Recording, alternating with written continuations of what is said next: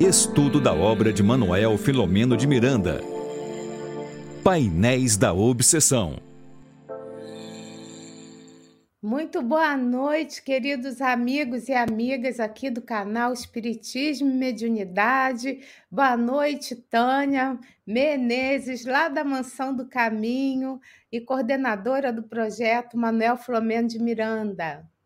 Boa noite, Regina. Boa noite a todos os amigos que já se encontram nesta sala virtual.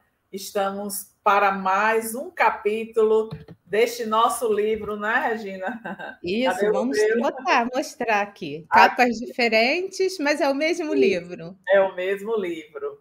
Então, estamos para o capítulo 4, Resgate Necessário e Urgente. Resgate necessário e urgente. E olha, Tânia, vou te falar, já tinha algumas pessoas, a Dirana já mandou recadinho para gente desde as 18h46, né?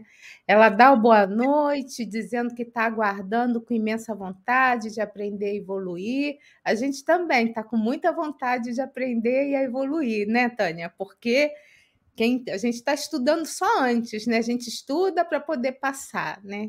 Então, o aprendizado é nosso também.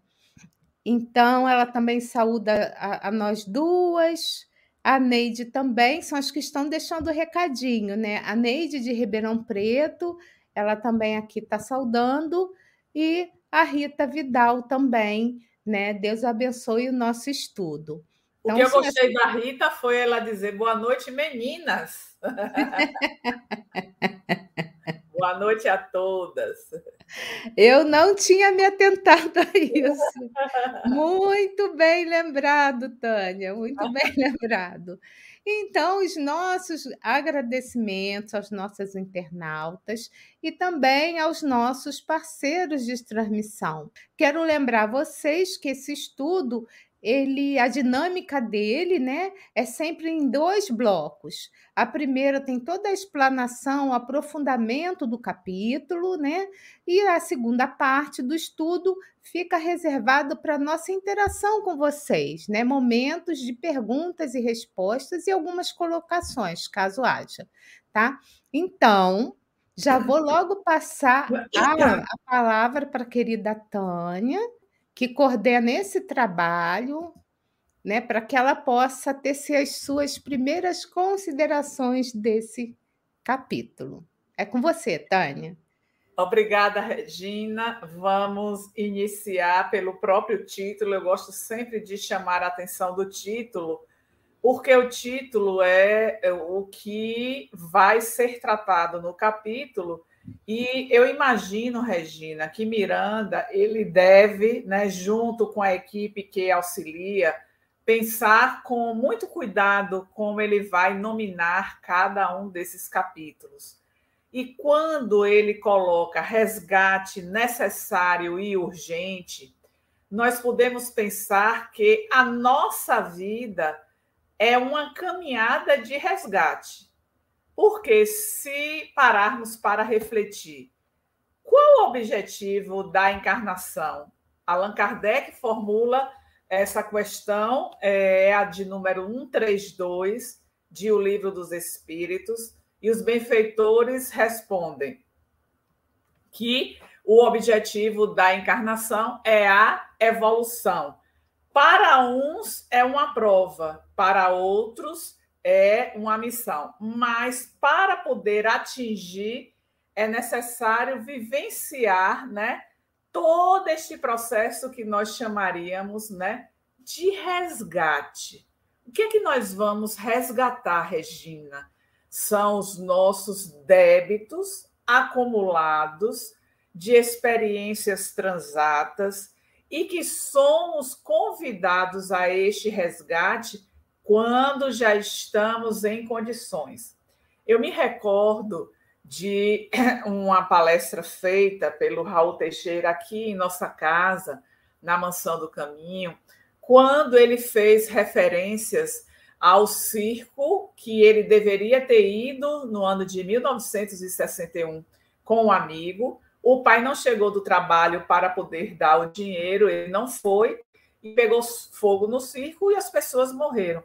Então, ele contou nesta época, a palestra, que as pessoas que estavam naquele local resgatavam uma dívida do ano 1200. Quando nós pensamos de 1200 para 1900, são muitos séculos. E por que levou tanto tempo para este resgate? Porque as pessoas elas se encontravam em condições de resgatar a dívida. Então, antes disso, nós não somos convidados, Regina, para esse resgate. E isso só se dará quando, de fato, a nossa consciência já estiver amadurecida. Então, assim, se do ano 1200 foi resgatar em 1961, isso vai significar porque nós já transitamos de 1200 para 1961 em outras existências, que também acumulamos débitos. Então, nós temos aquele saldo e somos convidados para o resgate. Então, esta é, é a primeira colocação que eu trago em relação a este título, que ele vai dizer necessário e urgente. É necessário, todos nós temos a necessidade deste resgate. Agora, ele chama de urgente.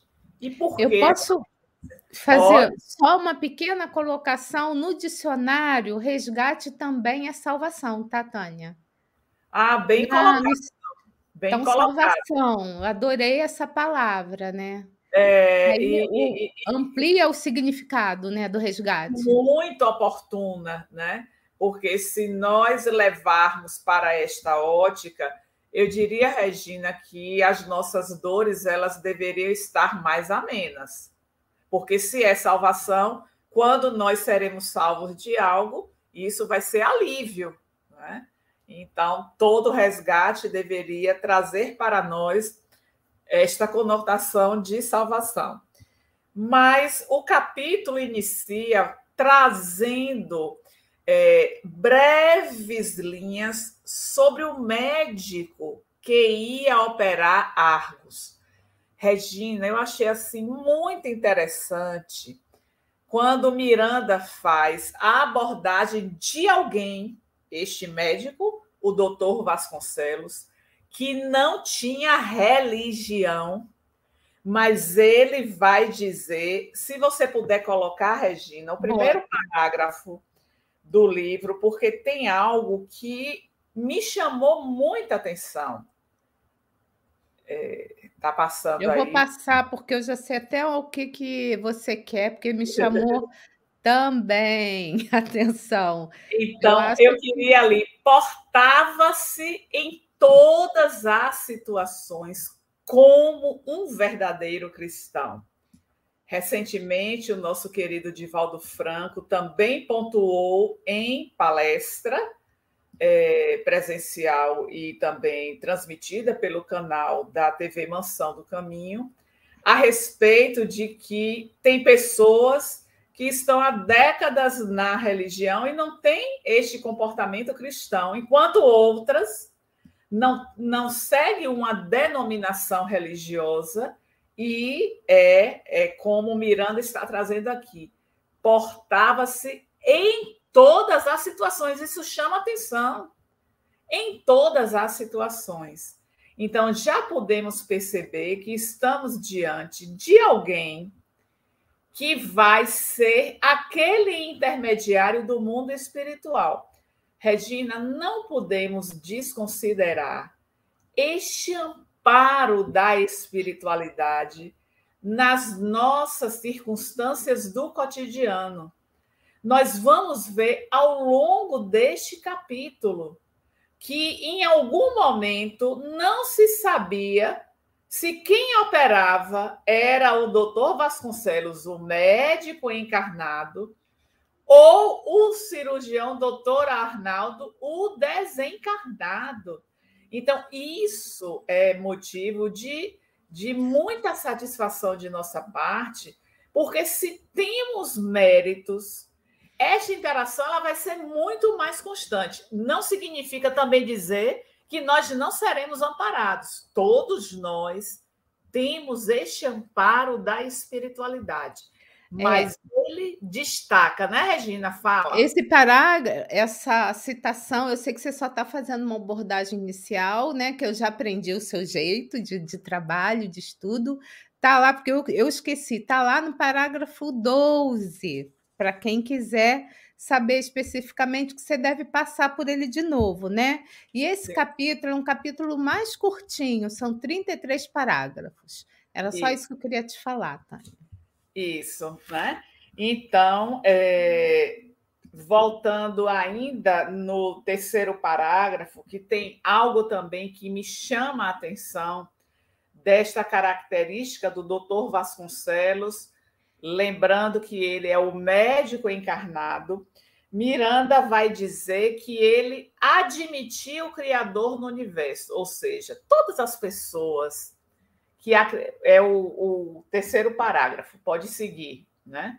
Pode seguir que está mais adiante o que eu estou trazendo aqui.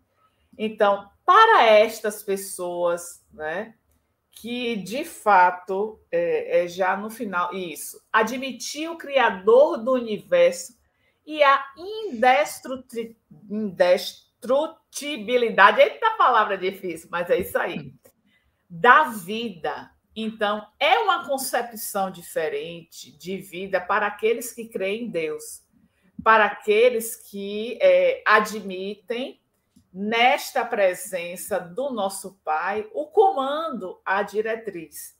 E aí ele segue, né, dizendo: bastando-lhes esses fundamentos para estruturar uma vida, uma conduta digna. E aí eu trago, Regina, para a nossa reflexão. O que é que nós consideramos como ter uma conduta digna. Nós precisamos refletir sobre isso, porque talvez o que seja uma conduta digna para mim não seja para o outro. Mas nós sabemos que o nosso termômetro é a lei de Deus. A lei de Deus que nos orienta para agir na direção do bem. Então, não há dúvidas do que seria esta conduta digna. E aí eu trago mas uma nova reflexão para cada um de nós fazer aonde se encontra. É, eu, eu diria, Tânia, que como espíritas, né, é, a gente precisa ter consciência do nosso papel, porque nós somos os trabalhadores da última hora, sabe? Então, nós entramos no fim, né, a gente com muita dificuldade, mas Jesus também nos chamou, sabe? para trabalhar na sua vinha. Então, nós temos a nossa função também para desempenhar. E nesse meio religioso, a gente vai ver também que algumas pessoas, porque aqui no caso do médico, que não tinha nenhuma religião, mas era virtuoso, a ponto dele poder ser instrumento da espiritualidade amiga. Então, nós vamos ver que no meio religioso, não importa qual religião, a gente vai ver que tem muita gente boa, mas também tem muita gente hipócrita, né, nesse meio. Porque, na verdade, somos nós, né, espíritos falidos que estamos no meio das religiões. Ô, Regina, é, eu sempre lembro mais de uma vez o nosso querido tio Di, Divaldo Franco, é, com comentários em relação, em relação a pessoas que frequentam décadas, há décadas, há uma década, duas, quatro, não importa, e que tem atitudes que você fica, mas como é que pode uma pessoa com tantos anos aqui dentro ter essa postura? E ele sempre tinha o seguinte comentário: pior seria se não tivesse aqui. Então é isso, porque é, nós às vezes adotamos essa postura do julgamento em relação ao outro, quando deveríamos estar julgando as nossas atitudes. E aí, quando fala desta vida digna do doutor Vasconcelos, eu fiquei a pensar, né? Nós, na reflexão pessoal, estamos tendo, levando esta vida digna Porque, Regina, se nós temos um aprendizado que a doutrina espírita está a todo instante apresentando para nós, e nós não nos renovamos, alguma coisa está acontecendo. Não significa que não vamos cair, que não vamos cometer equívocos, isso acontece. Mas o nosso esforço para cair menos é maior. O nosso esforço para que venhamos a ter menos equívocos é maior. Então, nós precisamos estar, de fato, atentos à nossa jornada. Porque se Miranda vai trazer aqui o relato em relação ao perfil de uma pessoa que não era religiosa, mas que tinha atitude cristã, isso vem sinalizar para nós que somos pessoas religiosas, porque acreditamos em uma filosofia, em uma religião, em uma ciência que é a doutrina espírita, que não podemos continuar sendo as mesmas pessoas. Então, nós precisamos buscar esta renovação que a nossa amada doutrina nos oferece. Então, é no esforço diário para domar as más inclinações, para poder vencer as suas mazelas, para ser menos prepotente, menos orgulhoso, menos egoísta, menos vaidoso. São tantos menos, Reginas, mas que a atenção é nossa. Somos nós os responsáveis pela nossa marcha. Então, às vezes, nós perdemos tempo no olhar para o outro que, age que não deveria agir assim, porque ele é isso e ele é aquilo. Quando esse olhar, a gente deveria dedicar esse tempo para o olhar ao nosso mundo íntimo e estar tentando cada vez mais agir conforme a nossa doutrina espírita e o evangelho de Jesus. Então esse doutor Vasconcelos, ele me chamou muita atenção, porque isso é uma vivência do nosso cotidiano, porque nós estamos inseridos em um contexto de instituição espírita, nós estamos aqui fazendo um estudo, o próprio nome do canal já nos diz Espiritismo e Mediunidade.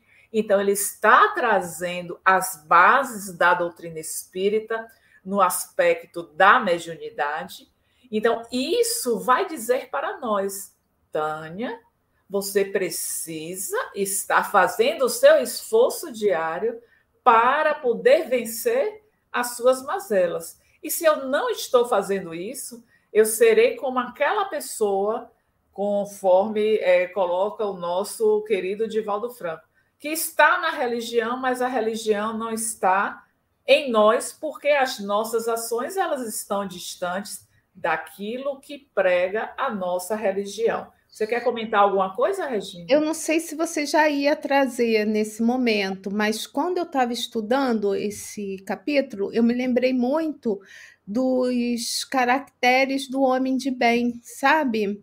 E aí eu lá no livro dos Espíritos, na leis morais, tá? É, no capítulo, eu separei, né? No capítulo 12, perfeição moral, é, tem um, a pergunta de Kardec, né? Por que sinais se pode reconhecer no homem o progresso real que deve, deve elevar o seu espírito na hierarquia espírita? A resposta curta: o espírito prova sua elevação quando todos os atos da sua vida corpórea constituem a prática da lei de Deus e, que, e quando compreende por antecipação a vida espiritual. Aí a gente vai ver que está muito mais ligado aos atos, né? As nossas ações, né? Ação, uhum. a vontade de melhorar, a vontade de fazer o bem, a vontade de ser uma pessoa. Porque quando a gente também tenta se melhorar, né, Tânia? A gente vê, faz um esforço danado, né? E é. através desse esforço a gente vai colaborando com outros. E esse médico aqui, que não era religioso, era o que ele fazia, ele ajudava muita gente. É, e tem um detalhe que também me chamou a atenção neste capítulo, é, seguindo mais adiante, quando Miranda vai dizer que ele não costumava orar. Isso, é, de uma é, forma tradicional. Ele não é, da no, forma tradicional. É, Vamos procurar aqui. É no, é no parágrafo 6. Embora não costumasse orar, já está aqui. É o último ah, é. parágrafo aí. Embora conforme não costumasse orar, conforme os moldes tradicionais, sempre reflexionava sobre a vida. Então, nós vemos que é, uma pessoa dessa ela se destaca porque ela já está em um nível de amadurecimento espiritual que ela não precisa estar nos moldes da religião para poder de fato mostrar quem ele é. Então, é, é, foi esse destaque inicial né, que eu tinha feito em relação a essa, a essa pessoa encarnado, o doutor Vasconcelos, né? e que é, vai adiante, que ainda é neste parágrafo, está aí no finalzinho, considerando um paciente como um ser necessitado de amor. Regina, eu vou dizer uma coisa que eu fiquei muito a refletir, porque eu vou ao hospital acompanhando alunos e vejo o quanto os pacientes têm essa carência do afeto, porque saiu da sua casa, do seu é, ambiente familiar, dos seus afetos, se afasta do trabalho. Então, são, são muitas questões que envolvem e que ele fica de fato carente. Então, às vezes, é, é, nós lidamos, porque eu, eu fico em um hospital universitário que é um hospital público, e às vezes eu vejo assim, a postura do paciente é de sempre ser grato, como se é, é, ele estivesse ali e a gente fazendo um favor a ele, que nós somos profissionais, nós somos pagos pelo governo para poder estar cuidando dele. Então, às vezes a gente vê assim aquele, aquele sentimento né, de, de gratidão, como se nós estivéssemos fazendo o máximo e às vezes o profissional não está doando o seu máximo. Eu recebi, acho que foi ontem, é, das minhas colegas de, do grupo de colegas de faculdade, um WhatsApp de um, cirurgi, de um neurocirurgião, de um neurologista que esteve internado na UTI. E ele falava né, deste ambiente de ruídos, de pessoas de profissionais que não estão preocupados com aquele que está ali. Se eu falava de uma unidade de internação, podemos avaliar o que é estar internado em uma UTI.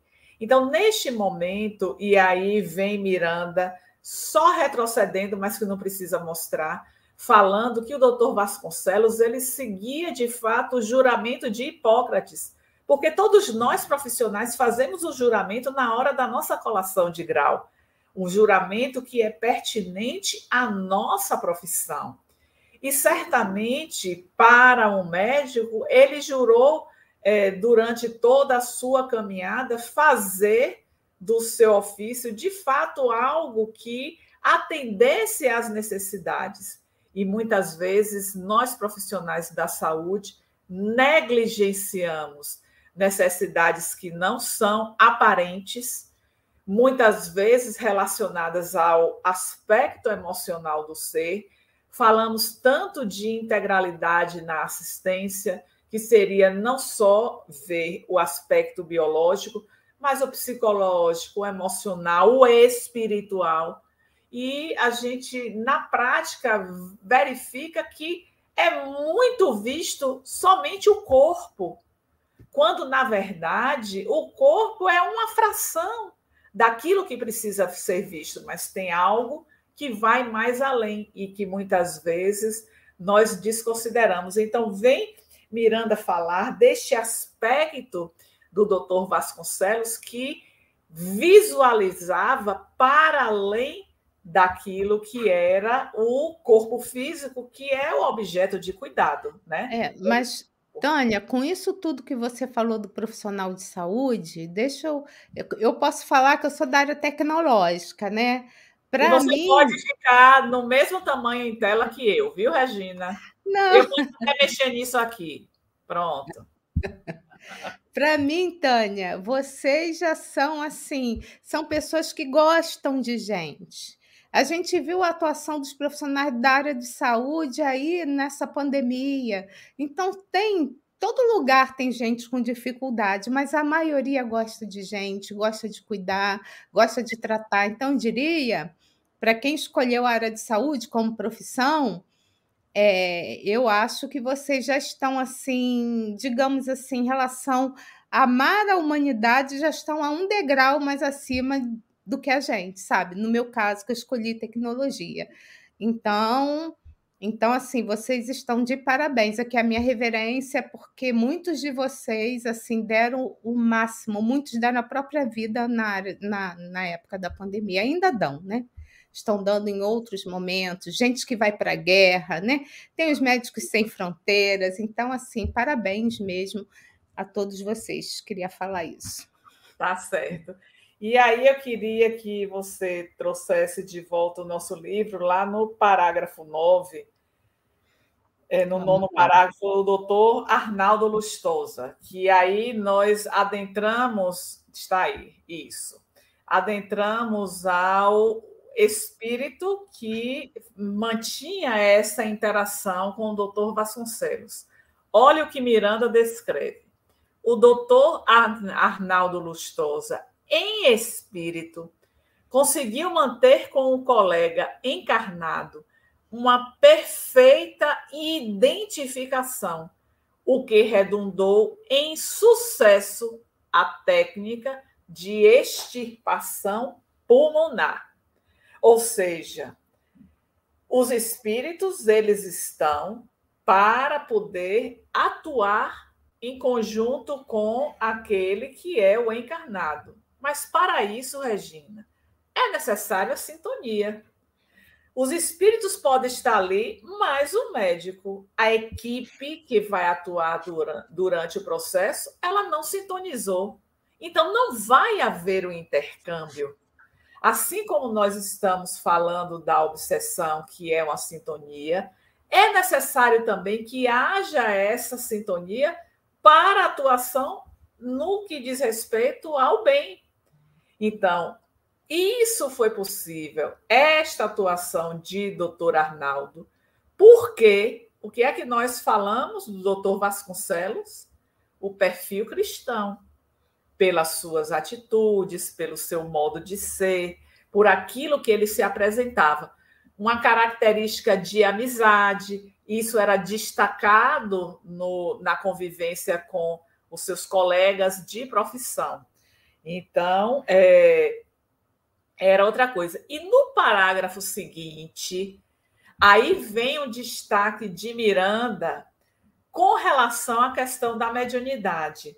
Diz ele: a mediunidade inconscientemente exercida na Terra funciona em especial em escala ampla em escala ampla e contínua, muito mais do que se pensa ou do que notam as criaturas. Está aí a resposta. Ou seja, como é que um, um médico espiritual ele pode agir em relação ao encarnado? É necessária essa ponte. A mediunidade é uma ponte que liga o mundo espiritual com o mundo material. Então, olha aí o que Miranda está dizendo para nós, né? Muitos não conhecem ou já ouviram falar, mas não acreditam. Isso não significa que a mediunidade ela não vai existir, porque eu sou incrédula. Ela vai estar lá postas, a, a postos para atuar a partir do momento que há esta sintonia, né? Agora, seguindo, né? Nós vamos ter é, um outro comentário que eu acho também assim importante nós estarmos destacando, que é o próximo parágrafo. O mundo mental, constituído de ondas que se movimentam em faixas vibratórias específicas, faculta sintonia daqueles, daquelas outras da mesma frequência, facilitando a identificação entre as criaturas no mundo físico destas com os desencarnados e entre esses últimos. Então, está tudo muito claro de como acontece este processo. Então, estamos em faixas vibratórias. O que eu vou o que eu vou vibrar em termos de pensamentos são ondas que se movimentam. E no meu redor, essa vibração vai encontrar sintonia. Aquilo que eu estou pensando vai ter ondas de pensamentos, de vibrações semelhantes que vai permitir esta atração. Vai permitir a atração do desencarnado com o encarnado, do encarnado com o desencarnado, entre os desencarnados e entre os encarnados. Então, tudo isso vem dizer o que para nós? Que precisamos estar atentos ao que nós estamos pensando. Porque é muito natural que, diante da dor, nós tenhamos pensamentos pessimistas, pensamentos de tristeza, de ansiedade. Mas o que é que nós precisamos prestar atenção? em reconhecer que esses pensamentos nos invadem e fazer o trabalho para retirar da nossa mente, para que essas ondas vibratórias não venham atrair aqueles desafetos, aqueles espíritos que estão também a nossa infelicidade. Então, essas ondas vão estar em constante movimento ao nosso redor. E nós, às vezes, eu não sei se já aconteceu com vocês, a gente amanhece o dia bem, tá tudo em ordem, e de repente a gente é tomado por uma onda de tristeza, ou alguém conta alguma coisa que foi um fato triste, a gente se permite invadir por aquela tristeza. Então, tudo isso requer de nós a nossa atenção. Ora, eu não estava assim. Eu mudei. O que foi que aconteceu? Então, vamos tentar retomar ao nosso padrão de harmonia. Porque se a gente não fizer isso, nós vamos cada vez mais mergulhando nesta onda de ansiedade, de tristeza, de pessimismo, de desgosto, e depois vai ser mais difícil sairmos deste ponto. Entrar nele é muito fácil, eu diria, viu? Agora, sair, o trabalho é árduo, o trabalho é intenso e vai requerer de nós a mobilização da nossa vontade. Porque enquanto a vontade não imperar para sair daquele ponto, a gente não vai sair, né? Quer falar alguma coisa, Regina? É só uma informação técnica. Você já falou das ondas, da casa mental, porque a gente tem estudado isso bastante na outra série do canal, Momentos que Filomeno de Miranda. Aí eu estava lembrando, enquanto você falava, que os espíritos superiores, eles, a frequência da onda deles, né? é ultra curta, né? Até tem um termo técnico que eu não me recordo agora. Então quer dizer o quê? Que é tudo muito juntinho e muito rapidinho, e é tudo juntinho. Isso quer dizer o quê? Que eles emitem o raio deles mais longe e é muito mais abrangente. Não é igual o Wi-Fi, um Wi-Fi com, com, com, uma banda não tão larga, digamos assim, que aí tem que ir para algum canto para pegar e tal, porque os espíritos inferiores à onda da emissão da frequência da onda, elas, elas são mais demoradas, né? Então, até nisso a gente tem que. A gente percebe que se a gente quer atingir patamares mais elevados, né? A gente precisa de muita meditação, muita oração, através da ação no bem, para a gente poder sintonizar com a frequência deles. Eles vão, eles estão sempre nos vendo, nos observando, mas ao contrário, é mais difícil, sabe? Eu acho isso importante de falar, porque não é só querer eu quero e ponto final. vai muito mais além do querer, né? Tem a ver com merecimento também, né? Com os créditos, né? Enfim, com ação no bem. Isso. E aí eu queria destacar o próximo parágrafo, que já está posto aí em tela. Durante o ato cirúrgico, momentos havia em que dificilmente se poderia distinguir quem operava Argos, se o espírito doutor Arnaldo ou se o abnegado doutor Vasconcelos, ambos em perfeita união mental e em atos bem coordenados. É uma maravilha, porque a gente percebe o quanto o alto está interferindo nas questões de ordem física. Agora, isso acontece com todo mundo?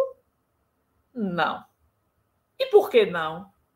Porque é necessário ter créditos espirituais para que haja essa comunhão que você não sabe quem é que está no ato cirúrgico. Então, a comunhão de alguém que é o paciente, que teve méritos para que isso acontecesse, o médico que foi o designado para este ato cirúrgico, resgatando a fala inicial, a vivência cristã que fazia parte da sua conduta e toda esta assistência espiritual por parte do doutor Arnaldo, que é conhecedor da área, porque aí vem, Regina, não é qualquer espírito.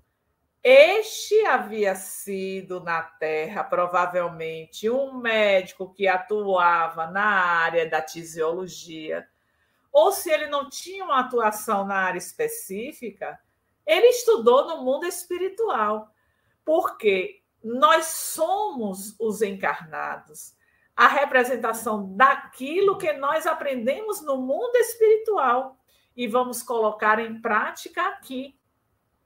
Ou seja, este aperfeiçoamento. Aí eu lembro, inclusive, de Manuel Filomeno de Miranda, espírito. Quando desencarna no ano de 1942, ele vai estudar durante 28 anos a respeito da mediunidade, das obsessões, para trazer a sua primeira obra nos bastidores da obsessão. Então, ele não ficou no mundo espiritual sem o aprofundamento nesta área. Olha que bacana, Regina. Então, é, 28 anos no mundo espiritual não são 28 anos da Terra. Pode falar, não. Regina. É que esse médico aqui, o Arnaldo Lustosa, a irmã Angélica, ela, ela fala em parágrafos anteriores que ele foi um médico paulista e ele estudou a tuberculose, esse médico. Então, ele é especialista nessa área. Tá? Isso. É só então, para... Vai haver esta aproximação com aquilo que foi o seu objeto de estudo e que a gente dá continuidade no mundo espiritual. Porque, Isso. em verdade, é, aqui é a reprodução de lá. Então, nós vamos fazer aqui algo que já estávamos fazendo, que nos dedicamos, que aprofundamos, e aí vamos colocar em prática. Quando nós retornamos, nada vai ficar perdido. Então, do lado de lá, nós damos continuidade àquilo que nós fazíamos aqui, para retornarmos em um ponto mais avançado. Não necessariamente eu hoje sou da área de saúde, eu sempre fui da área de saúde, porque nós também precisamos adquirir diversas habilidades. Então, transitamos por diversas áreas, quais sejam as nossas necessidades de aprimoramento, né? Então, isso é, nós precisamos também pensar nesse, é, nesse esforço que fizemos no mundo espiritual para quando chegarmos aqui, nós darmos contas do nosso projeto, da proposta que nos foi estabelecida. Diga, Regina. É só uma. Eu estava fazendo até uma pesquisa rápida do ano que foi lançado Nosso Lar, né? O livro psicografado lá por Chico Xavier, de André Luiz, né? Foi 1944. Aí eu fiquei pensando quando você disse que, né, nós a, aqui a Terra é uma cópia, né, do, plano espiritual, mas que é uma cópia imperfeita, né? E aí, se em 44 a gente vai ver a colônia Nosso Lar com várias coisas ali, tanto na área médica, na área de auxílio, muito superior à nossa, eu fico imaginando hoje, como não está lá, e nas outras colônias também, né? Porque o livro Nosso Lar trata da colônia Nosso Lar. E eu fico imaginando assim o quanto esses médicos aprenderam, né, pós a morte do corpo físico. Sim. Porque a, a, a ciência está muito mais à frente lá, né? Então, então, realmente, esses médicos, quando vêm ajudar, eles já superaram há muito o conhecimento que eles tinham quando encarnados, né? Não, sem sombra de dúvidas. E aí, mais adiante, voltando ainda à nossa narrativa, é, tem outro detalhe que eu acho que merece o destaque, quando é, Miranda vai falar sobre os médicos e enfermeiros que atuam nesses hospitais de rancenianos, de tuberculosos, e eles não se contaminam. Quando outras pessoas que não estão nesses ambientes por conta dos seus processos kármicos, eles vão adquirir as doenças, né? E aí vem Regina para uma narrativa que Miranda apresenta a respeito de alguém, porque o doutor Arnaldo saiu com a equipe espiritual para poder ver outros casos, né? É, estava acompanhando Argos, mas veio também trazer um relato de um espírito, de um encarnado que estava internado naquele hospital, e vem o, o, relato de uma experiência que ele teve como senhor de escravos. Essa experiência aconteceu há 180 anos, ou seja, quase dois séculos, e ele estava ali internado naquele hospital de tuberculosos. Ele tinha aquele acesso de tosse que expelia o sangue, que nós chamamos na saúde de hemoptise, e o espírito se locupletava destas secreções. Então, o que foi a narrativa de Miranda em relação a este caso? Este, este encarnado, quando esteve na experiência como senhor de escravos, ele afogava no rio Parnaíba aqueles que contrariaram as suas ordens. E aí vem trazer a narrativa, porque tinha um, esse espírito que o obsidiava. E ele viveu nesta época. Olhe passados 180 anos, o espírito guardando ódio, desejo de vingança, querendo de fato acabar com aquela vida, levar logo aquele indivíduo para perto de si e continuar com a sua vingança. Então, este este espírito, ele tinha nascido na condição de escravo, e chegou até essas terras e este homem, senhor de escravos, o separou da sua mãe. Ele percebeu que ele estava com 18 anos, de que havia um movimento de revolta entre aqueles escravos. Então ele promove uma rebelião ele, ele tem ideias de promover uma, uma rebelião, só que ele foi delatado. O que o senhor de escravos fez? Mandou chamar a mãe deste escravo que trabalhava em terras próximas, colocou ele, o escravo, no poste de suplício e mandou surrar.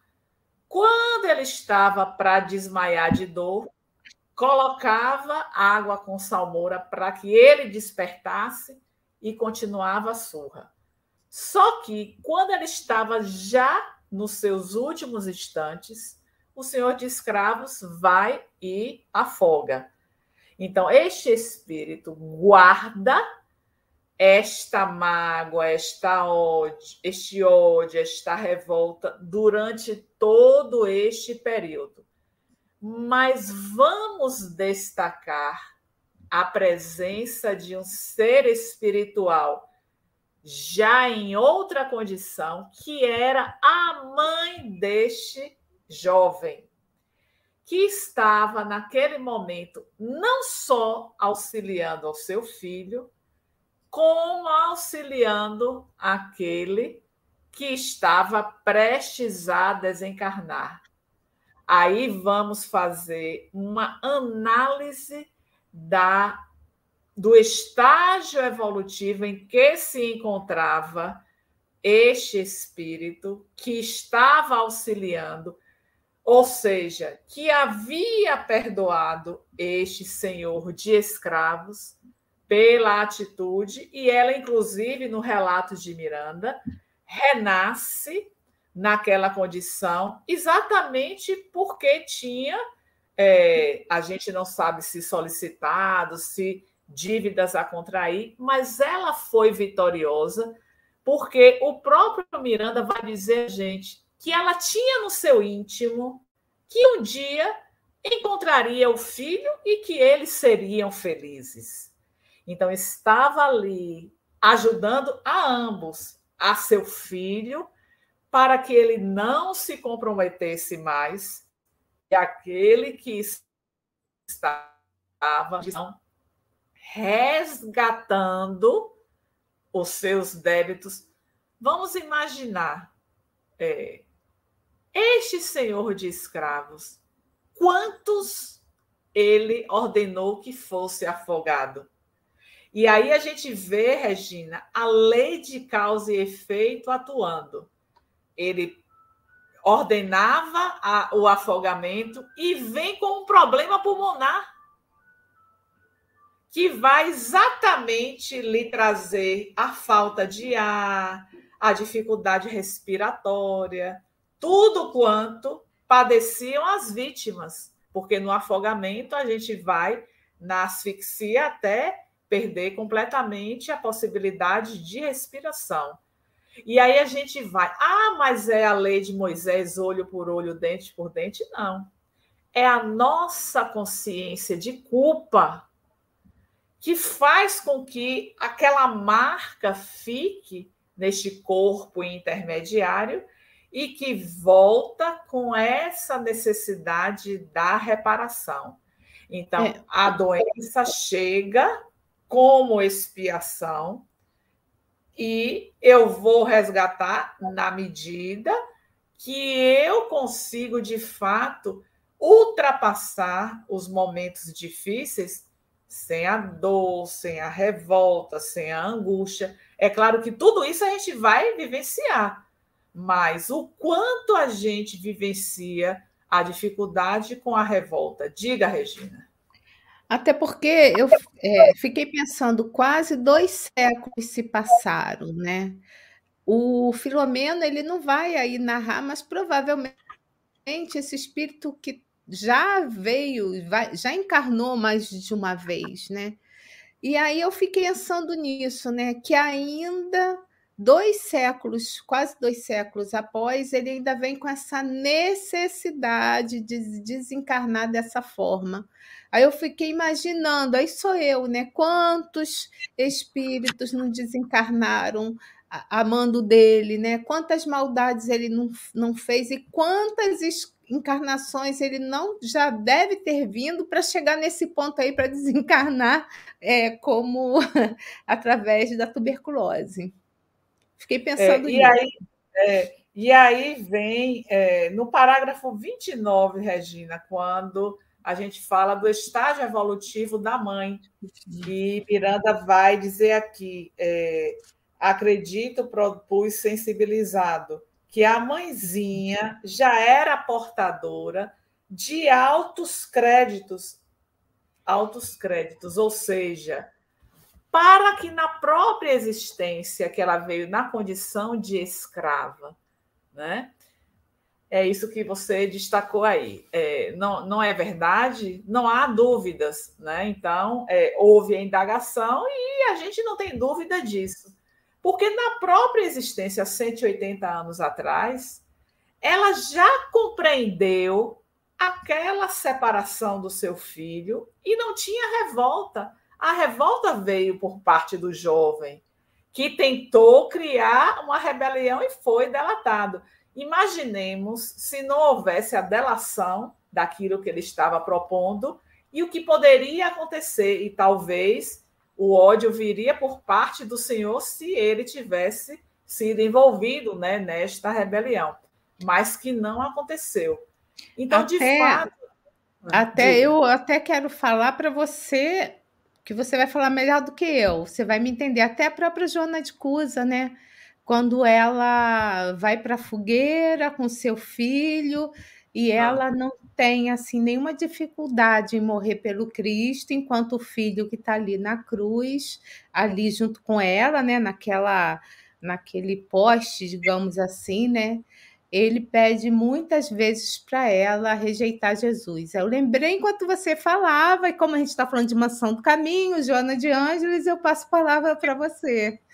Pois é, né? É, na verdade, Joana de Cusa, é, para quem não conhece a história, ela era casada com Cusa, então é, existia muita. No passado, Joana de Cusa, Cusa era o, o marido, né?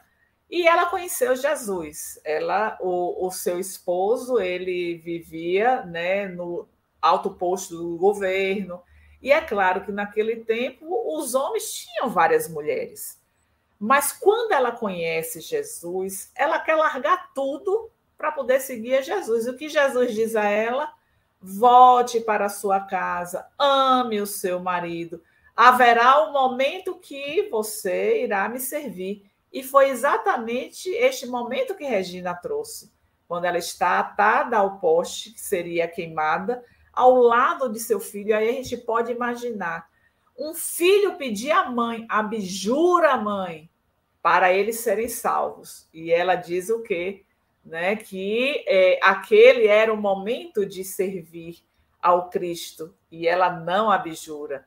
E a gente sabe que este filho ele retorna e ele passa um período, né, como se não entendesse muito este Cristo e depois, né, é, na figura de desse seu grande amigo, Divaldo, que passa a apresentar Jesus de uma outra ótica e ele diz: "Não, agora você não precisa mais me falar de Jesus porque eu já o amo. Porque podemos imaginar, um filho pede à mãe, negue Jesus, a mãe diz, não, não nego, e eles morrem queimados. Né? Então, traz isso, né? o espírito não vai apagar. Então, ele vai precisar de tempo para poder diluir esta experiência. Como esses ódios que se nutrem. Né? Então, para este espírito que estava junto desse senhor de escravos, são 180 anos, mas que para nós essa dimensão de tempo não é a mesma com relação às questões do espírito. É uma fagulha de tempo, talvez, mas da nossa visão, são quase dois séculos. Né? Então, assim, como é que nós conseguimos superar? Aí vem, mais uma vez, Miranda falando do amor.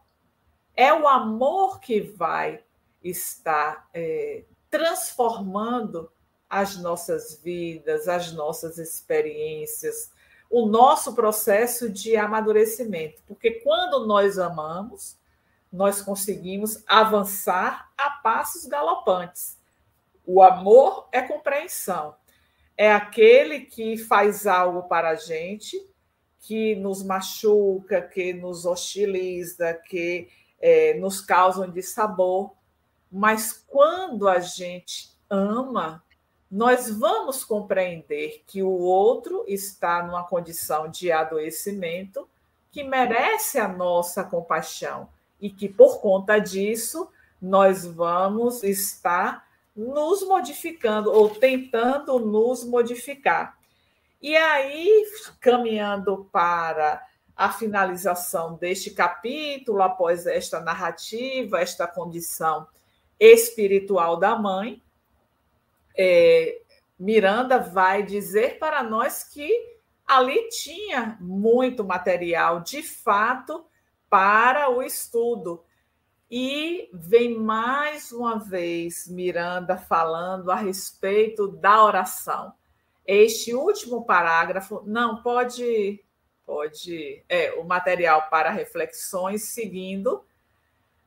Antes de sairmos da ampla sala o doutor Arnaldo, lembrando que o doutor Arnaldo é espírito, convidou-me à oração em benefício de todos, ao que anuí de boa mente, e porque o tempo urgisse, de, é, fomos ao encontro da equipe para a terapia espiritual em Argos que aí nós vamos fazer o convite para o próximo capítulo. Não percam que o que eu anunciei inicialmente a semana passada, que seria hoje, vai ser na próxima semana. Técnica de sobrevida.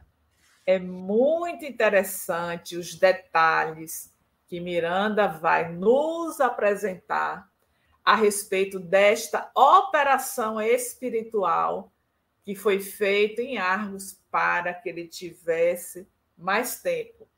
Porque, inicialmente, Argos desencarnaria no ato cirúrgico. E a gente já veio trazendo né, em outras lives da dificuldade que era o caso dele, dessa é, dessa é, perspectiva que existia né, deste desencarne por conta da cirurgia delicada.